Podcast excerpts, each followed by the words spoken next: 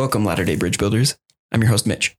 On today's episode, we tackle a kind of difficult conversation about talking is the church a cult? Um, this is part of our Tackling Cliches series. We are not experts on religion, theology, or Mormonism, and any ex- thoughts expressed herein belong to those who made the statement and do not necessarily reflect the Church of Jesus Christ of Latter day Saints or its membership.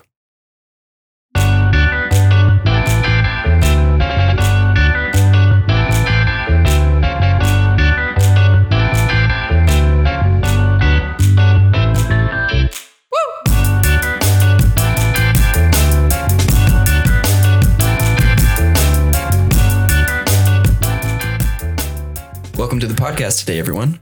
Hey guys. This is part of our Tackling Cliches series, right? And today we're talking about is, is the church a cult?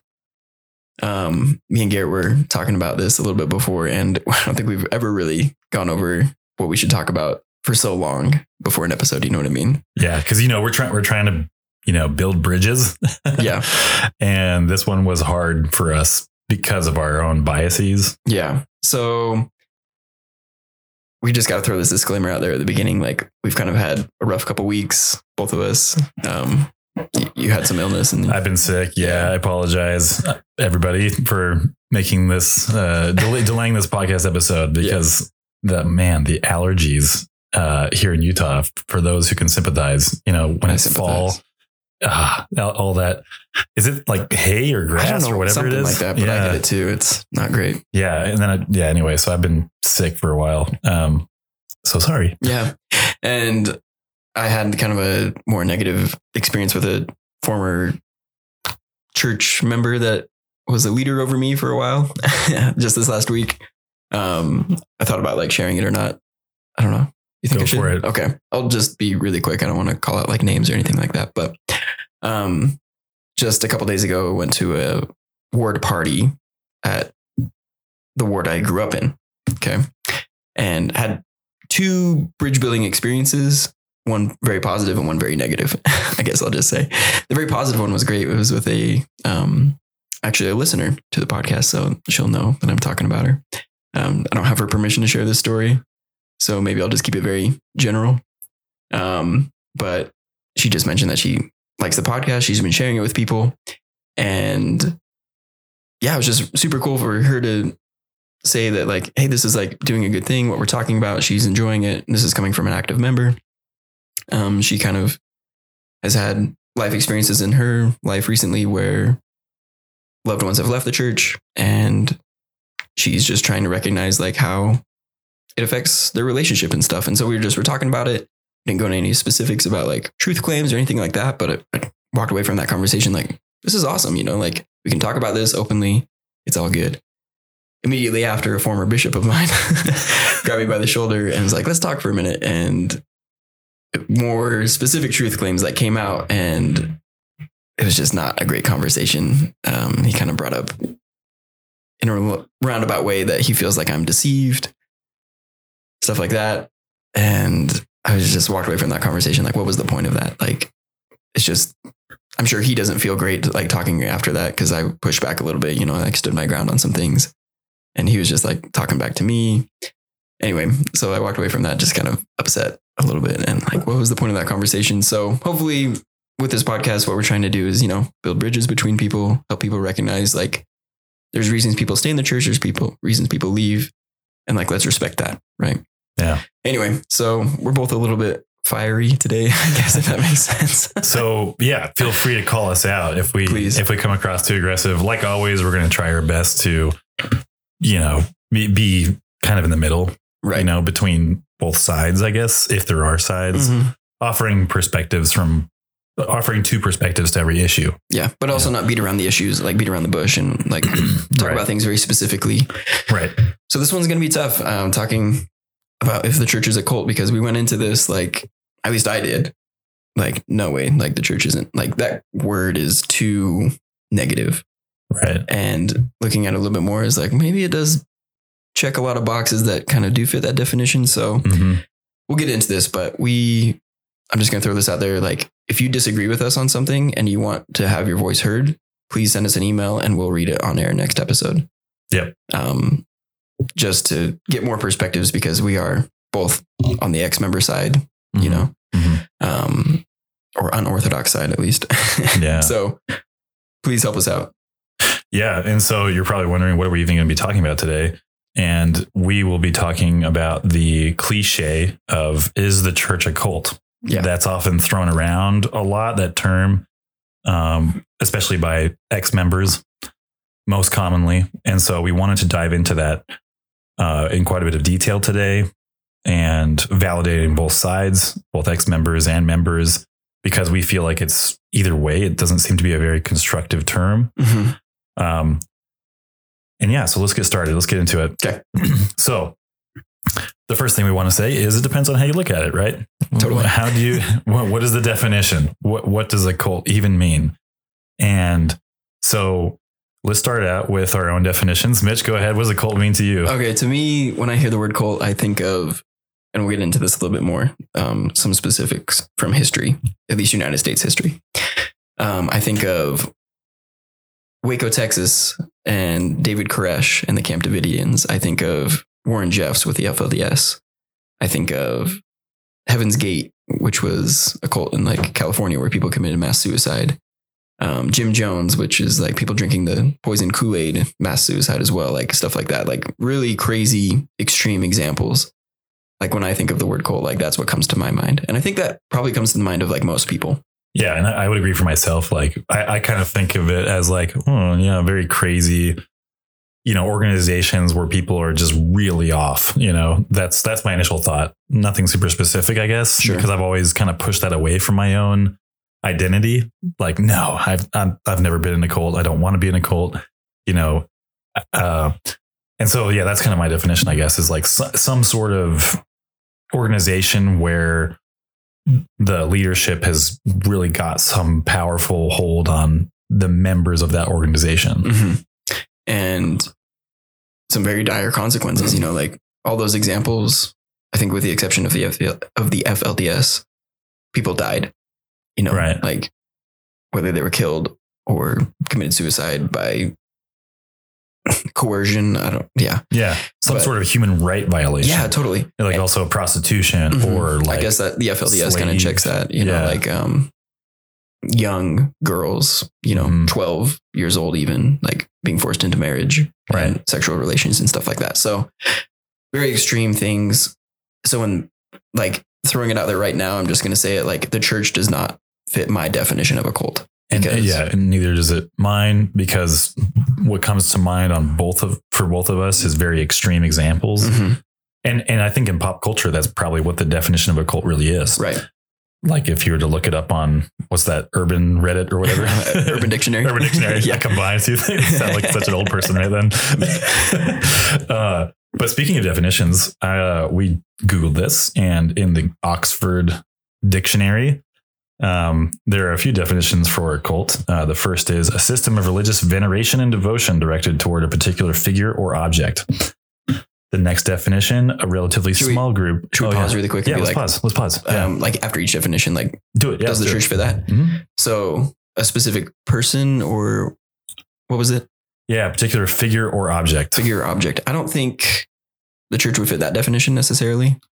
Yeah. Like we were in the church, we worship Heavenly Father, Jesus Christ, you know. But Yeah, would that be a particular figure or object, or is it more like a uh, human person? yeah, it's more like an entity, like God. Like yeah, if you're defining the church as like a cult with that definition, I would say every religion would probably yeah, check that box. because they worship some higher power. Yeah, of some kind, Yeah. or idolize something, even like Buddhism, which doesn't really is kind of like a non-religion in a way. Right, but still, Buddha is like the the example, The example of like who to become. and his yeah, devotion towards you know his way of life Right. and what he did to pave the way to enlightenment. Sure.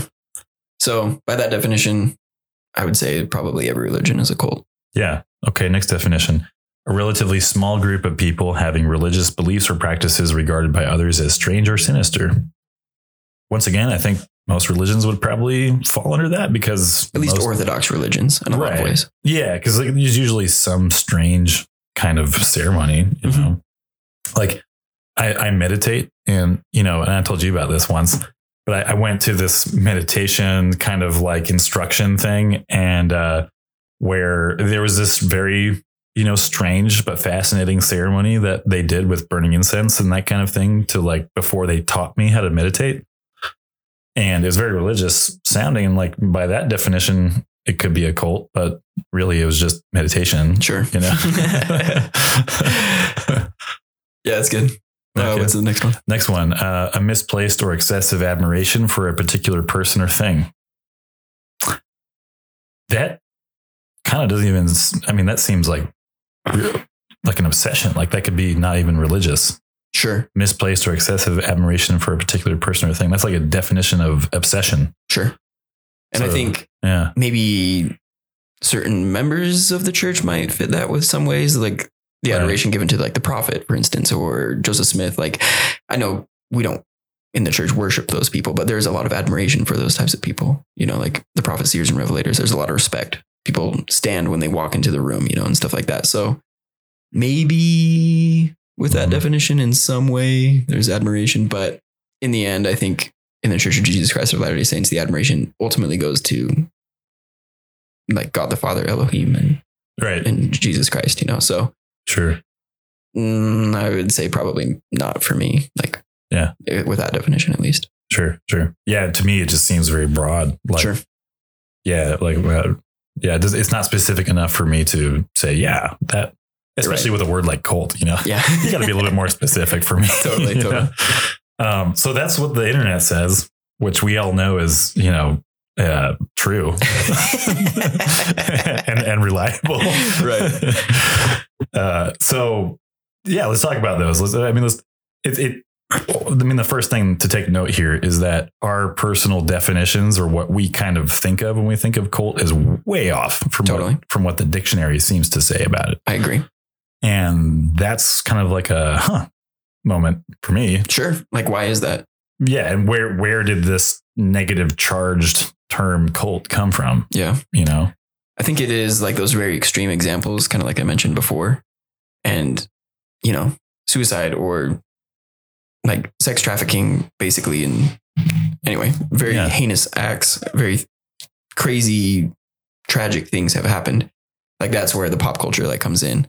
And that's where that negative charge comes in for me, at least. yeah, and so, I wonder who used the word cult to associate with those really extremist groups yeah. First, because it's probably their fault That we're here. Why we, you know, yeah, like why we're talking about this because I mean, by all by all definition term, you know, for the word cult, uh, there's there's a lot of harmless organizations that would fit that description. Right. I would say Yeah. Relatively harmless. Yeah.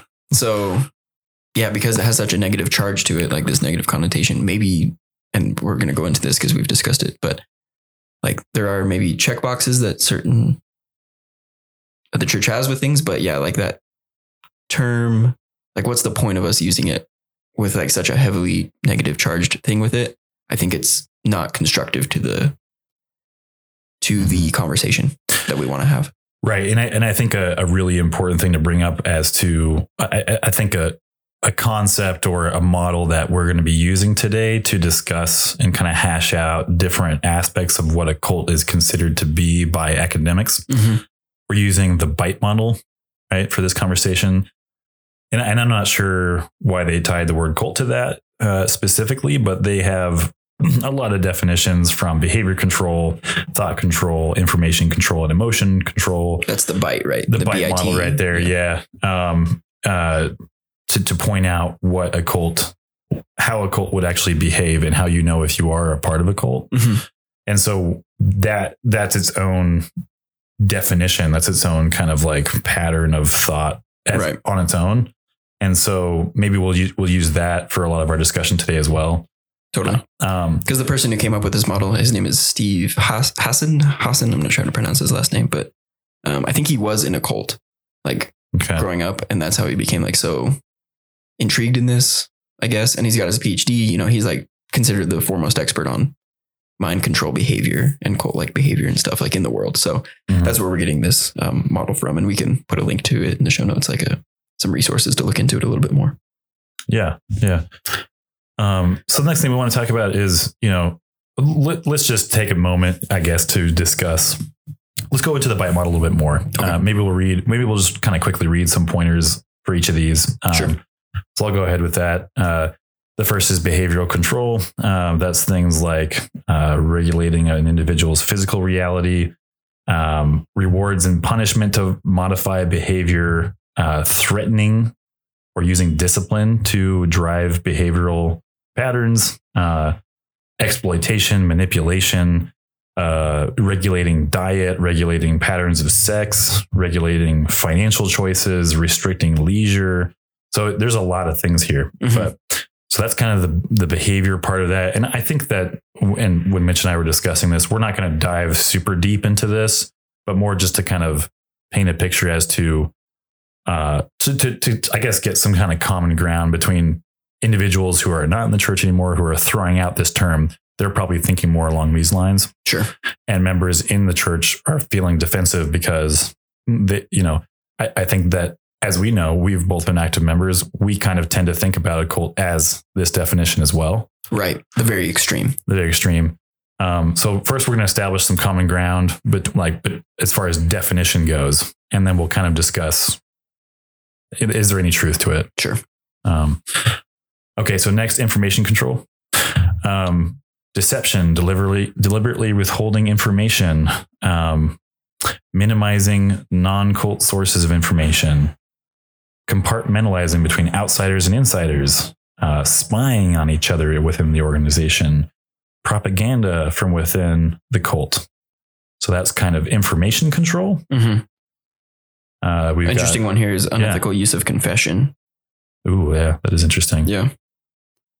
Yeah. So, yeah, just like controlling what information people are access accessible to. So, the argument we'll get into this a little bit more, but like there are some ways that I think the church does kind of have some information control, but Mhm. not like so strict. I mean, it's not like people are they have like their own police force that's coming and knocking on your door and like, yeah. what books do you have here? You know, like Yeah, let's check your bookshelf. Yeah, is it exactly. Is it the quad only? Yeah. And you know, Right, right, right. like Only church-approved industry. materials. Yeah, Yeah. yeah, so in that sense, like No, they're yeah, Yeah. no, like they're not like the church isn't extremely controlling this. right. Um, but right. there is certain aspects, you know, there's shame behind looking into other resources, you know, like it's we're told not to do it in the church. So right. anyway, we can get into that. But next one is thought control. A couple here um, require members to internalize the group's doctrine as truth. That's an interesting one. Um, changing the person's name and identity, using loaded language and cliches, which construct constrict knowledge, stop critical thought, and reduce complexities into plat- platitudinous buzzwords. Ooh, that's That's a that's fun. that's academic talk right yeah, there. totally. Platitudinous. I like how we're doing this tackling cliche series and Because that's like that's a li- that's literally what we're trying to tackle yeah, here. totally both in and out of the church Yeah, because maybe there's some maybe there's some truth to that. to, the ex Mormons. You know what I mean? yeah, maybe we just kind of we just took that that way of thinking uh, from our church days to Mhm. now outside of church. And So nobody's really being that constructive. totally, Perhaps I think that's I think it's a very valid thing to say. Um, encouraging only good and proper thoughts. I feel that in the church sometimes. Um, hypnotic techniques are used to alter mental states. I've never totally. No, just kidding. I think there are some kind of like the Julie Rowe and Chad Daybell and Lori Vallow. Like there was some like hypnotic kind of things with like that side Mm, of the church membership where people are kind of like leaving the church saying like it's fallen, it's a fallen church now or it's a fallen prophet. So interesting. there is maybe some of that more on that side, but as far as like Okay. within, like within the church, within maybe not the- as much. yeah, I've never Yeah. been hypnotized. You know what I mean?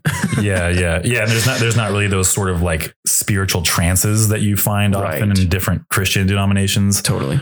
where it's kind of like, ooh, we're all like under this hypnotic influence of the spirit, where we're speaking in tongues and that kind of thing. That seems to have been written about in the old old days of the church. Yeah. sometimes, Yeah. but As of I've- today, I no, yeah, Um, memories are manipulated and false memories are created. Is that like gaslighting kind of thing? So maybe, yeah, maybe. uh, teaching thought stopping techniques would shut down reality testing by stopping negative thoughts and allowing only positive thoughts, including chanting, meditating, praying, speaking in tongues, singing or humming.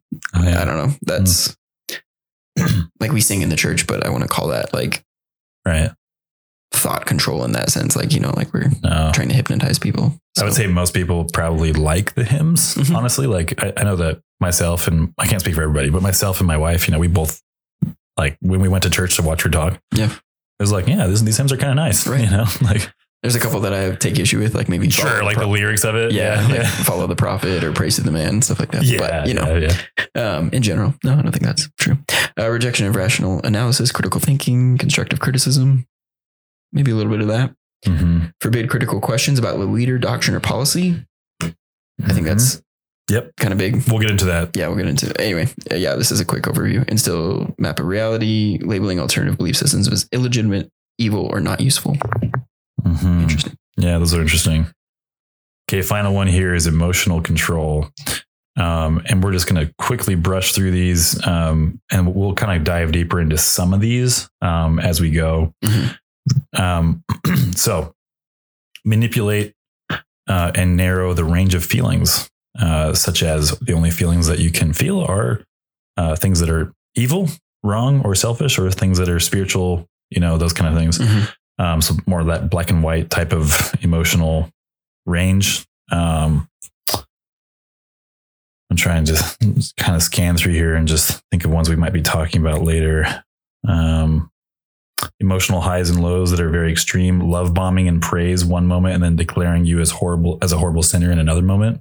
We're going to talk about that one. Um, I'm not seeing any other ones here. Let's see. Okay, social guilt, identity guilt, um, promoting feelings of guilt or unworthiness in general. Mhm. Um, uh, kind of writing off your thoughts, feelings, and actions as irrelevant or selfish. Um, things like that. Any Yeah. other ones that stand out to you that we might talk about today? Uh, one here is like a terrible consequences if you leave. Hell, Mhm. demon possession, like I'd say, you know, you're not going to have exaltation. Right. But as far as like going to hell, LDS theology doesn't really have a hell. I mean, there's like outer darkness, but what I've been told is like only like the you'd have to be like an apostle and then fall away to technically go to outer darkness. And that's that's this is an interesting thing because that's what's said, like kind of uh, on the street, so to speak, Sure, right? or sure. like the, the rumor, but Yeah, in, yeah, yeah. in, uh, in different like you know between members. I've never felt like. I mean, maybe in the past there have been some sort of like old conference talks, conference talks about that, where it's like, you know, absolutely not. You don't have to worry about that kind of thing. But in Mhm. the scriptures, it's kind of just like, like if I remember correctly, you know, and like in Alma, it's kind of like, yeah, if you deny, if you deny the spirit when you have felt it before, then yep, you're done. It's a good point. So that's another Yeah, it's kind of a gray area. yeah, like, kind of a gray area. Like, oh, hmm, yeah. See what happens, I guess. yeah, But yeah, Okay, this is interesting. So this whole BITE model, we'll put a link to this so you can like look into it yourself. Um, yeah. yeah, and so let's get into like where does the church fit onto this spectrum of definition? Because I think people bring up this, you know, the church is cult like for a reason. hmm Because I think it does check some of these boxes that we just mentioned on this Totally. BITE model. Yeah, there there is there are some fair claims there. Right. But I, once again, like going back to it is like, for me, my definition of a cult has such like negative feelings towards it and like such like out there, like really crazy, you know, like mass suicides, like, you know, I mentioned and stuff. So Mhm. in that sense, the church doesn't fall there. But like if I, Right. for me personally, if I were to say like there's this cult spectrum and at zero, like nothing at all, like Mhm. probably all religions would be at least a one. You know what I mean? Yeah. And then a hundred being mass suicides. mass suicides, Yeah. stuff like that. Where the church would fall for me, maybe on the spectrum would be like a 50 or a 60. Oh, like zero Like to 100? zero to 100 okay. kind of thing. Okay. Yeah.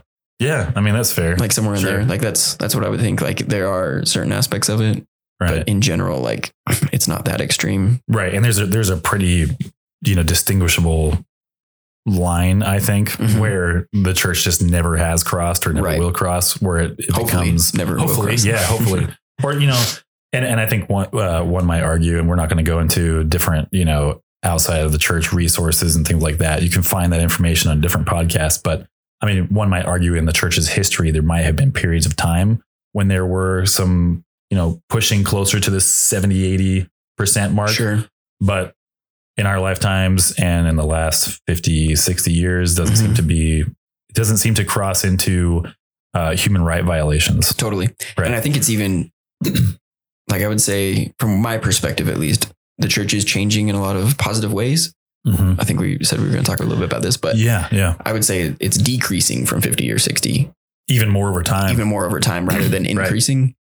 Um, right. that could flip on a dime if we got some prophet Revelation. revelation Yeah. or some kind of something like that. So I don't want to say it would completely change, Right. but yeah, I think it's getting better. Mhm. So using this term cult, like probably not the best definition for the church. Right. You know what I right. mean? Yeah, and I think that's a main point, main takeaway that we wanted to make from this is that let's try to be a bit more constructive Mhm. with with our feedback. You know, Right. uh, both on both sides of the coin here. If you're an ex member and you're dissatisfied, if you use the word cult, it's confusing. It seems to be very uh, up to interpretation. Sure. Um, and we'll get into that later on how we on recommendations for how we might communicate. Um, that's that's an important thing to note, though. Right. Okay, so with that, let's go into one one point that Mitch you brought up when we were chatting about this is that it's it's hard to or or more I guess we shouldn't take the church overall necessarily as uh, as as the organization we analyze for cult behaviors because there's so many layers and facets within the church, right? That could be more culty. that could be more or less culty Sure. depending on where you're at. Mhm. So, and we just wrote down three examples here, but I'm sure you could you could dive into this even more.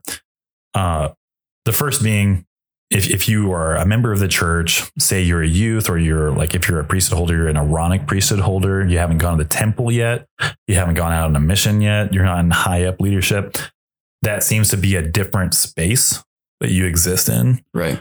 if you're an investigator and you're allowed to go to all these different places, right? Like the places that you don't need a specific temple recommend to go to, that's a different space that you exist in as a member compared to temple worship, uh, which would we were talking about as kind of like a, a different layer Right. that we can a- analyze, and then also missions. Missions are also a very uh, different level that we could also analyze. Yeah. Um, when it comes to like missions, I think there probably are a lot more check boxes on that BITE model that you could say like, no, this is very cult like um, the mission experience, which makes me look back on my own mission and you know it's like man like really it was pretty culty in a lot of ways. Mhm. um but then there's the other part of me is like actually i love my mission you know what i mean? Me personally like yeah there were some really tough days and stuff like that. And You I would probably change limited diet. Yeah, yeah, right. uh, lots of different things like that. But in general, like I really did enjoy that time to like serve other people. Like I felt like I really grew from it, and it's a temporary space too. That's the other thing is like, Yeah. it's not like you go on a mission and then you're locked into that maybe Yeah. more culty kind of part of the church forever. Like there is an end date to it. It's eighteen months or two years, Right. and so like you got to throw that in there. Like yeah, the mission Mhm. may be more culty, but it's not like you're not expected to live that the rest of your life. Right. You're you're sort of uh, given this premise to a mission that you are you're set apart specifically for it. Um, it's a duration of one and a half to two years. Um, it's it's probably going to be hard. You're gonna there's gonna be a lot expected of you, demanded of you, but it will ultimately come to an end. Which I think the whole ultimately coming to an end thing is not culty. Yeah. right. Right. uh, because it, it seems like if we can say culty, and maybe we maybe we should stop using that jargon. You know, Sure, maybe, yeah, maybe, maybe. we should because we're guilty of the same thing we're criticizing. Right. But like, um, you know, yeah, mi- missions. If a mission was indefinite, there would be a lot more thought control, emotion control, information control, etc. in it than with an end date set in mind. Right. Um, and then we also wanted to talk about that, like the all these different categories: temple worship, missions, uh, the general church. Um, you know, these these are evolving subsets of the church. Uh, for example, we were ta- we were talking about that mission rules have changed, Right. uh, extreme changes even. Gotten better. Like you and I, we've been on, we were we've been home for you know eight-ish years for me. Uh, Four for me. four for you. Um, and so, like since we've been out, you know, missionaries now are able to call home every week Mhm. and uh, like FaceTime. And I've heard even some missionaries can use TikTok and, Right. and things like that. They're definitely not, they're definitely not shut out from the, from the, from information, you know, by Sure. any means or like influence from outside of the mission president Yeah. and the mission president's wife. Yeah. And every mission is different. Like we mentioned that, you know, like mission presidents may have different rules, either more lax or more strict, kind of depending on the president. Yeah. Um, yeah. Anyway, so every mission can be a little bit different. Also, like the culture, like how the missionaries work together, like that can change things for better or worse as well. Like lots of different things. Mhm. Like things are, you know, evolving. And I think that's one thing that the church kind of touts is like this is a continuing revelatory process Right. and it's getting better, which Which it does seem like it is. it Yeah. does seem like, like I said, like it's going from 50 to 60% and even lower. dropping from there. You know what I mean? Yeah, like a, another couple things here to note is you know the wording in temple ceremonies that's changed Mhm. from. Uh, you probably know the wording better than me because I haven't been in the temple since Sure. the Maybe- wording was changed. Maybe I but- should just put a little caveat here because some people, like members of the church, like the temple is a very sacred experience. yeah, Um, I will share just one quick change that happened back in like 2019. Um, with like certain wording for like one covenant. Just throwing that like out there. Like that's what I'm going to be saying. Like is like a warning, I guess, if you right. don't want to, if you want to skip this part or whatever. So, um, before 2019, women used to covenant to obey or hearken unto the voice of their husband Mhm. as he, but like, so they would basically covenant with their husband yeah, and like then- he's the middle man between between them and God. them and God. Uh-huh. Yeah, And then the husband, like the man, would covenant between directly between God to Yeah. follow his commandments and stuff like that. That was changed in 2019 so that women and men are both now just talking to God. You know what I mean? Yeah. So I think it's a very positive change. Yep. Awesome. hmm Um, but one thing we talked about is like these positive changes are a good thing, but are we recognizing the harm that was maybe done with the previous way it was done? Yeah. You know what I mean? Like that's Yeah, that's that's a really big thing we want to hit on today to validate those who have left the church or who who are, or who even just carry some kind of trauma and are still trying in the church, Mhm. right? Like these changes are positive for everybody going forward. But looking backward, they're they're not very healing because the, the church doesn't seem to acknowledge that maybe they didn't do things in a healthy way. Um, and, and I think I think one might view that one of two ways. Either one, it's revelation and it's constantly changing, or two, uh, you know, it wasn't revelation and we're just kind of brushing over it. Sure. You know? And so that's that's something that that uh, I think it would be validating for uh, former members or those who are more nuanced or maybe who are struggling with their faith, going through a faith crisis, to acknowledge that, hey, if you went on a mission that was with a very strict mission president uh, and you had difficult experiences there, or uh, if you were uh, if you participated in the temple prior to these wording changes or even earlier, right? Yeah, We- there were some. We will go some to other the changes there, but there were some big changes in the 90s. yeah big changes in the 90s you know th- you know and and those were hard experiences for you and then it just changed and there was no explanation as to why you Mhm. know um Or no apology. or no apology Listen, like Mhm. this was. I don't know. That's like tough for the church. Like I can understand like why the church maybe doesn't apologize for those things because that would it would lose it would lose their credibility as Yeah. prophets, seers, and revelators. it would yeah Um, and yeah and that's that's we're not trying to argue either Right, way right, on right. that but that's those are kind of the options it seems like one, one or the other mhm. um, either way, it, it might be upsetting to those who uh, who struggled with those. Uh, another one that we talked about is the is the new strength of youth. Kind of awesome. Like we were both reading that over. Came yeah, out this happened yesterday. yesterday. right? This is like we're recording this in October of 2022. Yeah, Conferences this weekend. We're this actually weekend. recording during the Sunday The Sunday morning session. session. right now. Yeah. Oops, sorry, Yeah. we're not listening. Yeah. um, so we were reading over that, and uh, you know, there's a lot of really cool things in there. There's there's Mhm. a lot of like open to your own personal interpretation between you and God, or you and your parents, or whatever. You know, um, the old strength of youth, maybe not as much that way. Maybe it was more like you can only have one piercing in each year. You your your uh, shorts have to be this Length. this length. Yeah, Yeah. totally. Your midriff has to be this length or whatever, Right. you know? Um, and, and I think that there, you know, a, a, note, especially to the women of the church, uh, who I, I, know there are a lot of women out there who have struggled with uh, those kind of older concepts where they felt responsible for a man's you know unclean thoughts right. and that they they carried that weight that responsibility to dress modestly enough so that nobody would look at them in a lustful way right.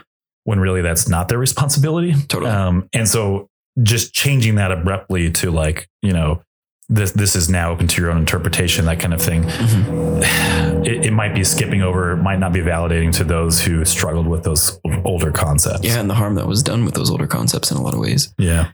So yeah for the true believing members listening and stuff like active members um, just recognize that ex members do take some issues with these changes. Like the changes in themselves are good. I think the issue comes with like there isn't like an apology or a reason why it's changing or any of that necessarily. It's just it's, it's changing, changing, and yeah. now we're doing better and like good for yeah. us. Yeah. And it's like, okay, but people were harmed by this in the past. Can we recognize that? Can we apologize for it? Can we move forward? Mm-hmm. And yeah, I don't. It's a hypothetical question. Will the church ever apologize for these kinds of things? Right. So as of right, right. now, they haven't. They haven't. Yeah, and that would in be official stance. Sure, and I think that would be our recommendation to the church. Mm-hmm. You know, I, uh, I feel comfortable saying that because uh, I'm not. I don't feel threatened because my my name's out. sure, but um, you know, my recommendation to the church would be, and the church leadership would be, why don't you make some apologies? You know, that might facilitate even more positive change. Totally, because you, you, the church is doing a lot to change for the better and kudos right? Like yeah. i think that's worth acknowledging. Like there are some really good strides being made but there's a, there's a total 50-50 side of that i think. You gotta you gotta look backwards and you gotta mm-hmm. you gotta start having conversations that are healing for people. Right and i think they can apologize and just be like listen like this wasn't right. We're imperfect humans you know they follow back on that a lot. You know, the prophets aren't perfect. Mm-hmm. Members and non-members agree with that. Ex-members, whatever. Um, like I don't think it would necessarily invalidate their prophetic claims. And mm-hmm. well, maybe in some ways, but like in, at least in my opinion, but I could see still like active mm-hmm. members still being like, okay, like they're recognizing their own faults mm-hmm. and we're moving forward. Mm-hmm. Isn't that what Jesus Christ is asking us to do? Right, right. Right. He wants us to repent and be better. Yeah. Yeah. And transparency would be kind of awesome. Yeah. In the church. And it's like, I think that's a step in the right direction. And I feel yeah. comfortable saying that too, you know, with my name still in the church. Like, I agree with your recommendation, church. Mm-hmm.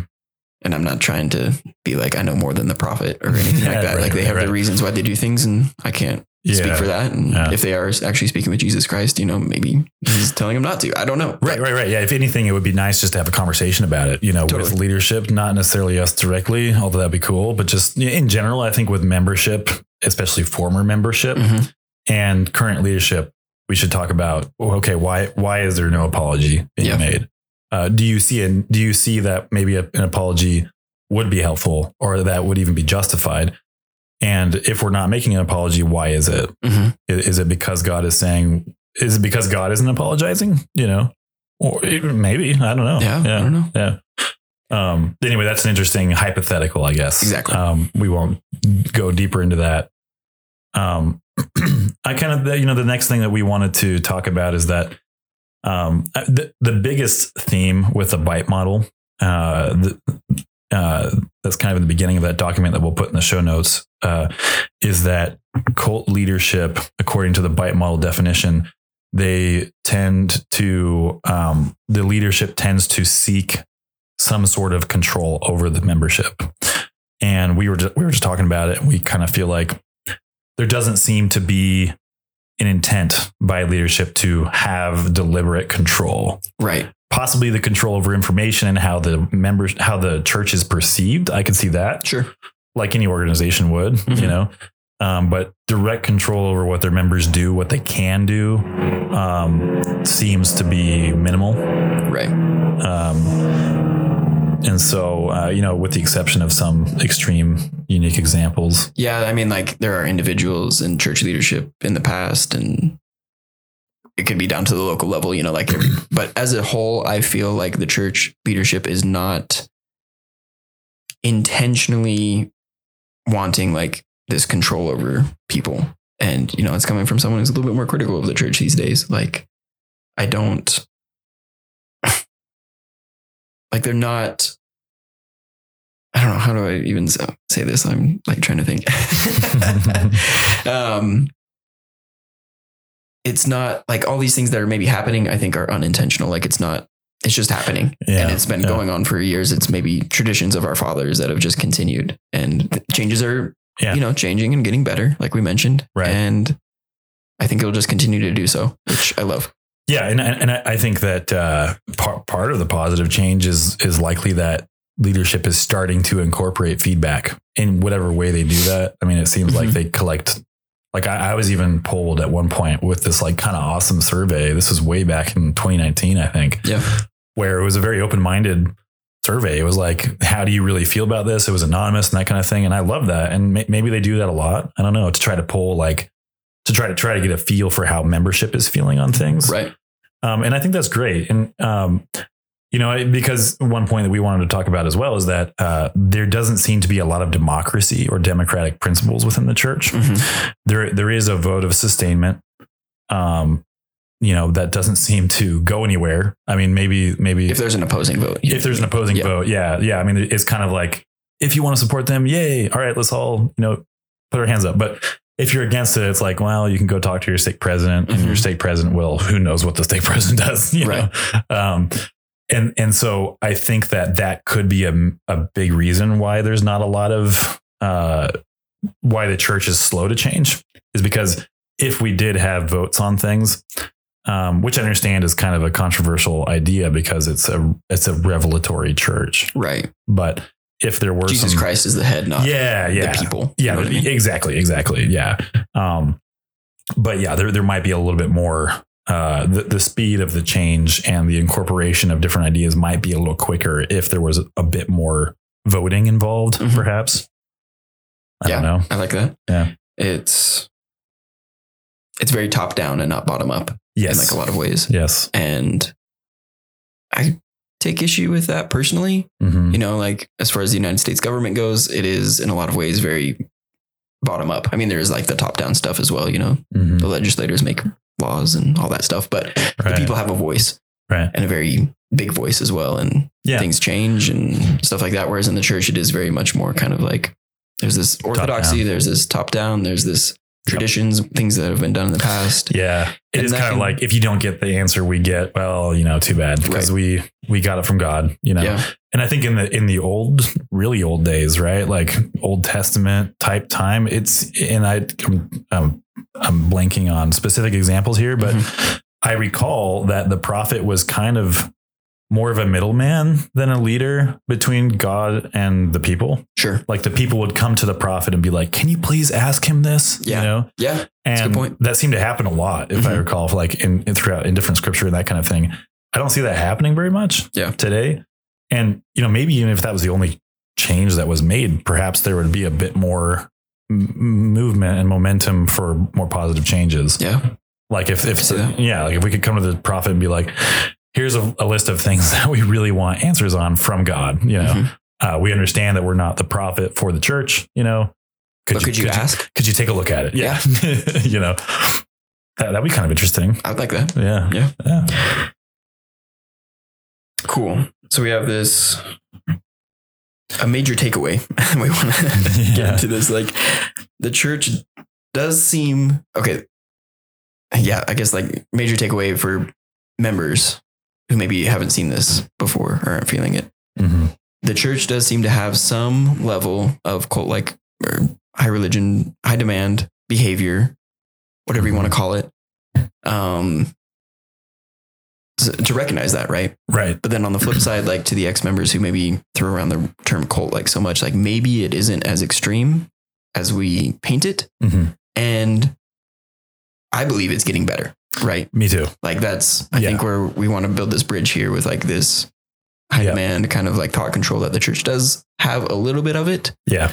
And we should talk about that. We should, I, I think the next question that's coming up to those of those who are active is like, I I don't really see the mind control guys. Sure. You know, Let, let's bring this up delicately. Um, and we highlighted some things here on the on the BITE model, but um, there seemed to be uh, quite a bit of emotional control. I would say, Mhm. uh, in the and again, we don't think this is deliberate, Yeah. uh, or intentional. But for example, guilt and shame, you know that that's used a lot. Uh, we talked about love bombing, right? And the the, the concept of love bombing is kind of like when you we, when you are coming into the church or you're investigating the church uh, or you're returning to activity the membership and the missionaries and the leadership they're they're all they all have this just huge warm outreach loving type of thing right Yeah. which is great Yeah. Totally. um but but then if you do something wrong right like say, say you're uh, an active member and you've you're past that sort of phase of being new and needing some mentorship and that kind of thing i mean we all need mentorship but like Mhm. a- active new member type of integration. And say you start to have a differing view or you make a mistake that's in the public eye and they, Right. the, uh, the church views it as something large, then a lot of guilt and shame will be used against that person. right. Um, Not intentionally necessarily, but it happens. it happens. Yeah. Uh, councils of love uh, or disciplinary councils can also be used in extreme examples uh, to correct people. Mhm. Um, and and these are, I, I feel that those are are pretty extreme emotional manipulative tactics. Right. Um, again, not intentional, most likely, um, but nonetheless, we feel like it's important to point out. Totally. yeah, then there's we kind of went into this before, but that not a lot of democratic principles in the church. You can raise your voice as an opposing vote, but that doesn't really go very far, at least that I know of. Um, I've never actually like told my stake president, you know, like I have an opposing vote, but I'm not trying to make this about me, but I'm like highly considering it because that's just how I feel. And I want to see what happens about that. Like, will my voice be heard? Mhm. Will my concerns be addressed? Mhm. or will I be kind of shut down? I don't know. And I'm Right. curious. So, And yeah, and that, and what's interesting to point out here is a bit of behavioral control Mhm. that that I feel like is utilized as well. Uh, like, say you were to stand up and you were to vote against something, you would most likely see your stake president and that kind of thing. I would think that more often than not. Uh, I mean, there. I think leadership is is different, really, depending on who you who you're talking to and Totally. where you are geographically. Um, but I think more often than not, your feedback is just kind of listened to and you're sort of put in your place. I want to say sure. maybe that's a bit aggressive to say, but I, I can't think of many examples where direct feedback from a single person raising their hand in an opposing vote was taken Mhm. seriously. Um, it's more like a, a way for that person to be identified in a public setting. Yeah, maybe. I know for those who listen to the Mormon Stories podcast or know who John Dehlin is, he had some issues with like the way missions were run and like how baptisms were being done unethically and like baptizing children without their parents' consent and stuff like that. Like that was happening in his mission. And he brought up his issues. And I think he wrote a letter and had the right connections. And that letter eventually got to like Elder Oaks Hmm. and stuff. So there have been instances where issues have been brought up. And I think Elder Oaks took that letter and like read it off to new mission presidents and stuff like that. Like, listen, like we really have to make sure that people are joining the church. Like they need to know what's going on, at least at a basic level, you know, and like choose to accept it rather than being like coerced. So there have been examples of that where concerns have been brought up. So for those, if you don't listen to Mormon Stories podcast, it is a little bit more critical of the church in a lot of ways. Um, John Dehlin was excommunicated about 10 years ago or so. Um, but I love that podcast. Like it's really opened my eyes in a lot of ways. And they also are starting to bring on more active members like Patrick Mason, who's a faithful Mormon historian, like academic historian, PhD level and stuff like that. Um, very respected within historical communities with the church. He was on a recent episode. I would encourage people to go listen to that. So putting a shout out for another podcast, I guess. But going back to the point, like there have been some, at least uh, from me listening to that, there have been some concerns that have been raised to leadership, whether it be local or even general. That's awesome. And it I does get that. through sometimes. Yeah. Um, it maybe kind of depends on who you know, though, in some senses, which kind of sucks. Yeah. And, and who you bring your issue up with. Mhm. Um, yeah, because I can I can think of not naming specifics, but I can think of leaders that I've known in the past that nope. Yeah, sure. Wouldn't go anywhere, right? Sure. And then there's other leaders that would do anything in their power to try to help you. Yeah. You know, uh, it seems to just be kind of hit and miss. Sure. Yeah. Um, uh, another point to make here, and I know this is like a this is heavier, especially for those who are in the church, because what we're, what we're trying to do is trying to point out things that might be justifiable to acknowledge as manipulative. Mhm. Um, just so we can start a discussion on it, Totally. uh, not not for criticism uh, or anything like that. Right. Um, so with that, another another thing I think might be considered manipulative um, is information control. Um, for example, one really big one is there's only one right answer. Uh, if you don't get an answer, you're doing something wrong, and you know either you're doing something wrong, you didn't ask in the right way, or you're not keeping the commandments diligently enough where you would get that answer. Right. Uh, there's never really the opening for a controversial answer. It's very black and white, right? It's very black and white. Absolutely true or completely false. Right, like like uh, that that that kind of famous challenge in the Book of Moroni, where you know at the very very end of the book, Mhm. it's you know we invite you to pray and ask God if these things are not true, right? Right. Um, and so and and I don't think Moroni really goes into that, where it's like. Well, if you get a no, then uh, you know.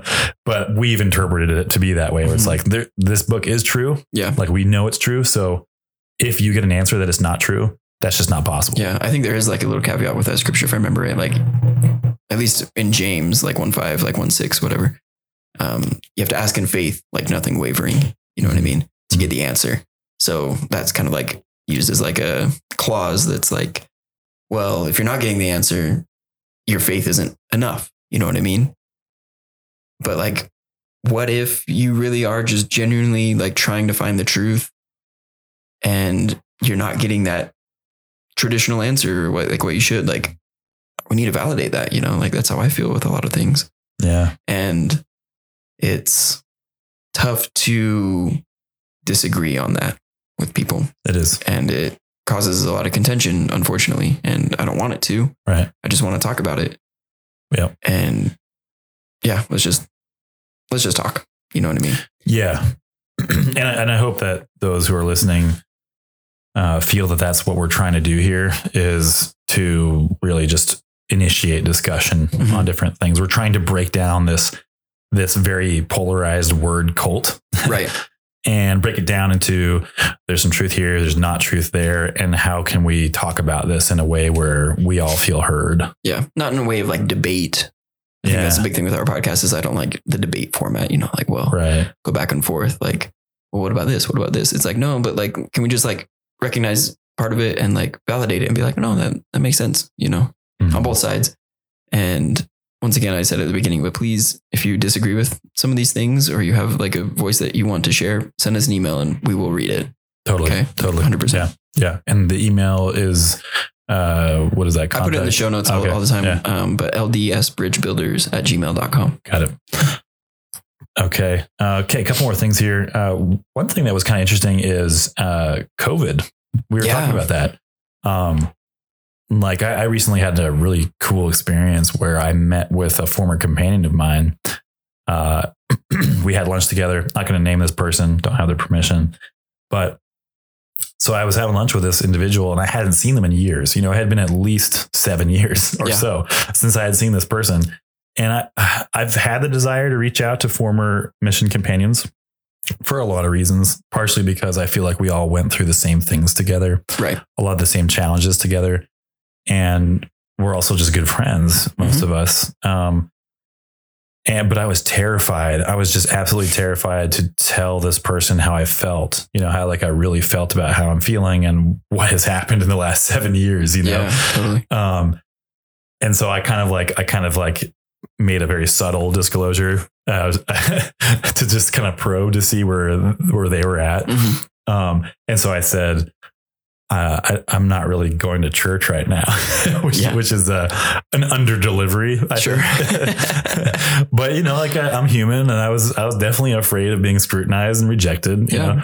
And so uh, I brought that up and, and uh, he was like, dude, like, I took my name out and I was like, no way. Like, and you know, and not, not to like celebrate, like, yeah, you know, take your name out, you Sure. know, like not necessarily that's like the answer for everybody. I'm not saying that, but just like that, what that meant to me was that we both were on the same page now and we could, mm-hmm. we could talk about a discussion openly, you know, Right. and I- and I, I wish that I would feel I wouldn't have felt scared. I wish I would have felt like even if he was the most active member ever and I wasn't, that we could still have an awesome discussion and Totally. still celebrate that. But you know, I think it's fair to say that that's that's really not how it happens all the time. Yeah, very often. And I would hope also, you know, an active member, like talking with someone, shouldn't have to feel like they need to be defensive of the church and stuff like that. You know, like Right. if they know one of their friends is leaving the church or less active for whatever the reason and stuff, and they just want to talk about it, like, and not feel like they're being attacked. Right. Yeah. Like that's a big thing here is like we just want to recognize the bad behaviors that both sides kind of bring to the table and we Mhm. got to get rid of those. And Mhm. We got to like come together, talk about stuff in a very forward way, but also not a like take it over the top way, like missing the mark is what the church mm-hmm. uses that term a lot, you know, right? Like, Right. and that's the big thing with like this, you know, like is Yeah. is Are the church missing the culty? mark? Are we missing the mark? I think by using that term, it is missing the mark because it has such a negative connotation with it right. even though like it does check a lot of these boxes, like how many boxes you have to check, be sure before you say like completely cult or culty or not a cult at all, stuff like that. So I prefer the term high demand religion. Yeah. Me too. I think that is very much more of a accurate description of what the church is. it's not really all that negative. It's not negative. Yeah. It's just stating it as what it is, you Yeah. know, and maybe, you know, language changes over time. Maybe with time, the word cult will also like lose its negative connotation. yeah. Maybe high demand religion will become negative. Yeah, Uh, you know, it- it- things can change, you know, but as of like right now in 2022, I think the term high demand religion fits the Church of Jesus Christ of Latter day Saints better, as well as like Sure. other churches, you know, Sure. like Yeah. Jehovah's Witnesses. I would call them a high demand religion. Right. Um,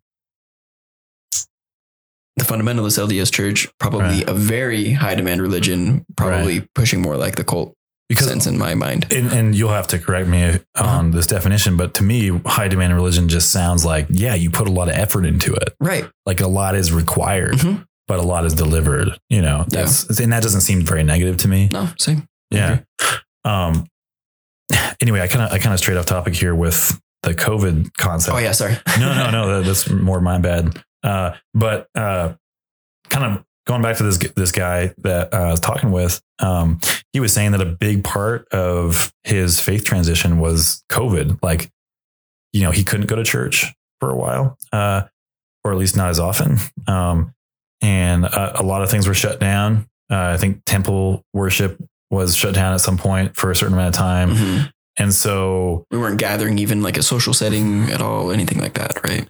Yeah, and I- and I'm not trying to say one way or the other, uh, like whether this was a positive or negative influ- influence on people. But what did happen was it gave people more space from one another and space from the organization to perhaps think for themselves. Totally. Um, and for him, that was really mind opening uh, because he was able to see things he hadn't observed before. Uh, notice, I think for him, and I shouldn't, you know, go into too much detail on his own story without his permission, but uh, for him, it was it was a lot of, hey, like I, I, how how is it that I'm doing so well when all of these things are shut down? Right. You know, these things that I've been taught I've needed this whole time yeah. you know um how am i doing so well? And maybe that's a unique situation in covid because i think a lot of people weren't doing that well.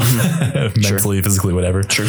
um so yeah that that's one kind of unique thing to bring up is that you know that that's an interesting concept we haven't really encountered thus far is you know covid brought this opportunity for a lot of us to take a step back. Right. and I, I know that there has been a dip in in, in uh, church membership Mhm. since then, and so that's an that's an interesting thing to discuss. Is Yeah. you know, i- is it that there is no there, that there wasn't as much undue influence from the church, or is it that they were influenced too much by the adversary, and that's what caused them to lose their way? Yeah, people can look at this like what maybe it's the signs of the times kind of thing, you know, like COVID is one of those pestilences that's coming right before the second coming of Jesus Christ. You know, I can't rule that out. Like I personally don't believe that necessarily, but believing members might attribute that as like a reason, like, you know, this is like sifting wheat from the tares kind of thing. you know, like getting who are the faithful who are getting ready to usher in the millennium, I guess, is, or whatever you want to call it. Um, there's multiple ways you can like look at all these things, right? And it's so interesting to me that we can have similar experiences and come to different conclusions. Yeah. You know what I mean? And I think maybe I've shared this before in a previous episode, but there's a verse in I want to say Helaman or Third Nephi, sometime around there, um, in the Book of Mormon, where it states that because of like the wars that the Nephites and Lamanites had gone through, like there was like a lot of you know loss of life, all this stuff, like there's all this bad stuff. Now they entered this time of peace, Mhm. and because of that, I need to find the exact verse, but like because of the wars, like people either turned closer to God or like they had more humility and stuff, or they turned away from him. I just think that's so Mhm, interesting yeah. that in the Book of Mormon, you know, like that's there and it's the same experience happened to people and there was different interpretations of it and different outcomes from the same thing. And I think COVID Mhm. is like one of those things for us, you know, it's either maybe bringing people like on a higher level of faith of some way yeah. Or more into the church or maybe reframing the way they look at the church but in a positive light you know they're still staying in but they're looking at things in different ways bringing in all these different Right. attributes and stuff like that or maybe it's forcing people out and i don't think that's a bad thing Yeah. you know like It's just putting up resistance and uh, giving the opportunity for growth, whatever Right. that is. whatever that looks like for you Yeah. i think that's awesome you know we've said it multiple times before like we don't care where you are in the church or where you end up and we don't want to try to force you one way or the other like Yeah. where you are you're valid there Right. just coming to realize for yourself like the why like why am i here hmm i think Mhm. that's a question that everyone has to ask themselves and figure out and that's cool you know Yeah. And so I think I think now would be a good time because I, I know we've been hitting on a lot of things that the church might be doing that's manipulative and that might have been really hard for those who are in the church to listen to. right So maybe we should take a moment, kind of with our closing thoughts and kind of wrapping up this episode. We should talk about we should validate the, the members, the current members, and and try to invite those who are who are out of the church now, who may be using the term cult in a very negative way, and almost harassing those in the church with that term, Mhm. like like wake up, you're you're in a cult, blah blah blah, right? You know, right um, and so, I- you know, I think I think the major point here is that we we've gone over the definition of a cult. Uh, we've we've gone over that it's a very, uh, you know, controversial term totally that it means all sorts of different things. hard to define very very difficult to define. And so, whenever you have a very difficult to define term, it just doesn't really help facilitate conversation, Right. right? Uh, it doesn't even help uh, any any constructive feedback, right? And so, I think that that's the invitation we have to members is that, I mean, you're doing two things when you use a, the word cult in a negative way. One, you are you are just making those members feel uh, bad in, Right. in some way, right? Either they're upset with you because they disagree, or maybe they see some maybe they see some of that and they're just they're feeling a little a little scared, a little a little uh, you know self conscious about being Yeah. a member. Um, and then the other thing that you're doing is you're you're really not carrying your point through, whatever your point is, you know, Yeah. because because it's such a up to interpretation term. What is it that you're actually trying to say? What kind of feedback are you trying to give? You know, Mhm. it's just kind of a blanket term, you know?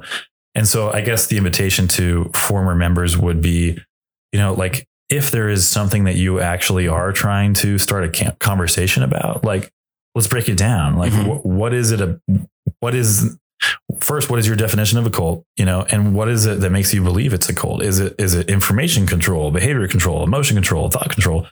And, you know, and be specific about that. So that that that's much more inviting to have Totally. a conversation where you know, say a former member is talking with a, with an active member and saying, "Hey, I I felt like I felt like there was a bit of emotional manipulation," you know, and that is that is like a very good starting point to, Totally. to, to have a conversation where it's like, well, you know, I I look at it this way. Oh, Yeah. interesting. I haven't thought about that that way before, and blah blah blah. Mhm. Right. Um, and then I know like you had some thoughts, Mitch, about you know wh- what is the point of bringing it up? You know, like why would you use the word cult? Right. I think it's, yeah, just like I always go back to that question like why? Why am I saying the things that I'm saying? Why do I believe the things that I believe, etc. Or why am I changing what am I believing and stuff like that? So like by using that term, what is your point? You know, is your point just to be like, hey, wake up, you're deceived? Like Mhm. very rarely do I think that is effective for one, Mhm. and two, it's yeah, like you said, like we're not going into the conversation deeper. It's just like very thought stopping. It's like, no, you're in a cult. Like, you know, Yeah, there's almost It just stops like, it How there, can so- you? Yeah, you're you're asking for an argument or no Mhm. conversation at yeah, all. exactly, exactly. That's a great way to say it. And that's not going anywhere. But it's like, okay, listen, like let's look at this model. You know, this BITE model. Let's go through it. How do you feel that it is like the church may fit this definition?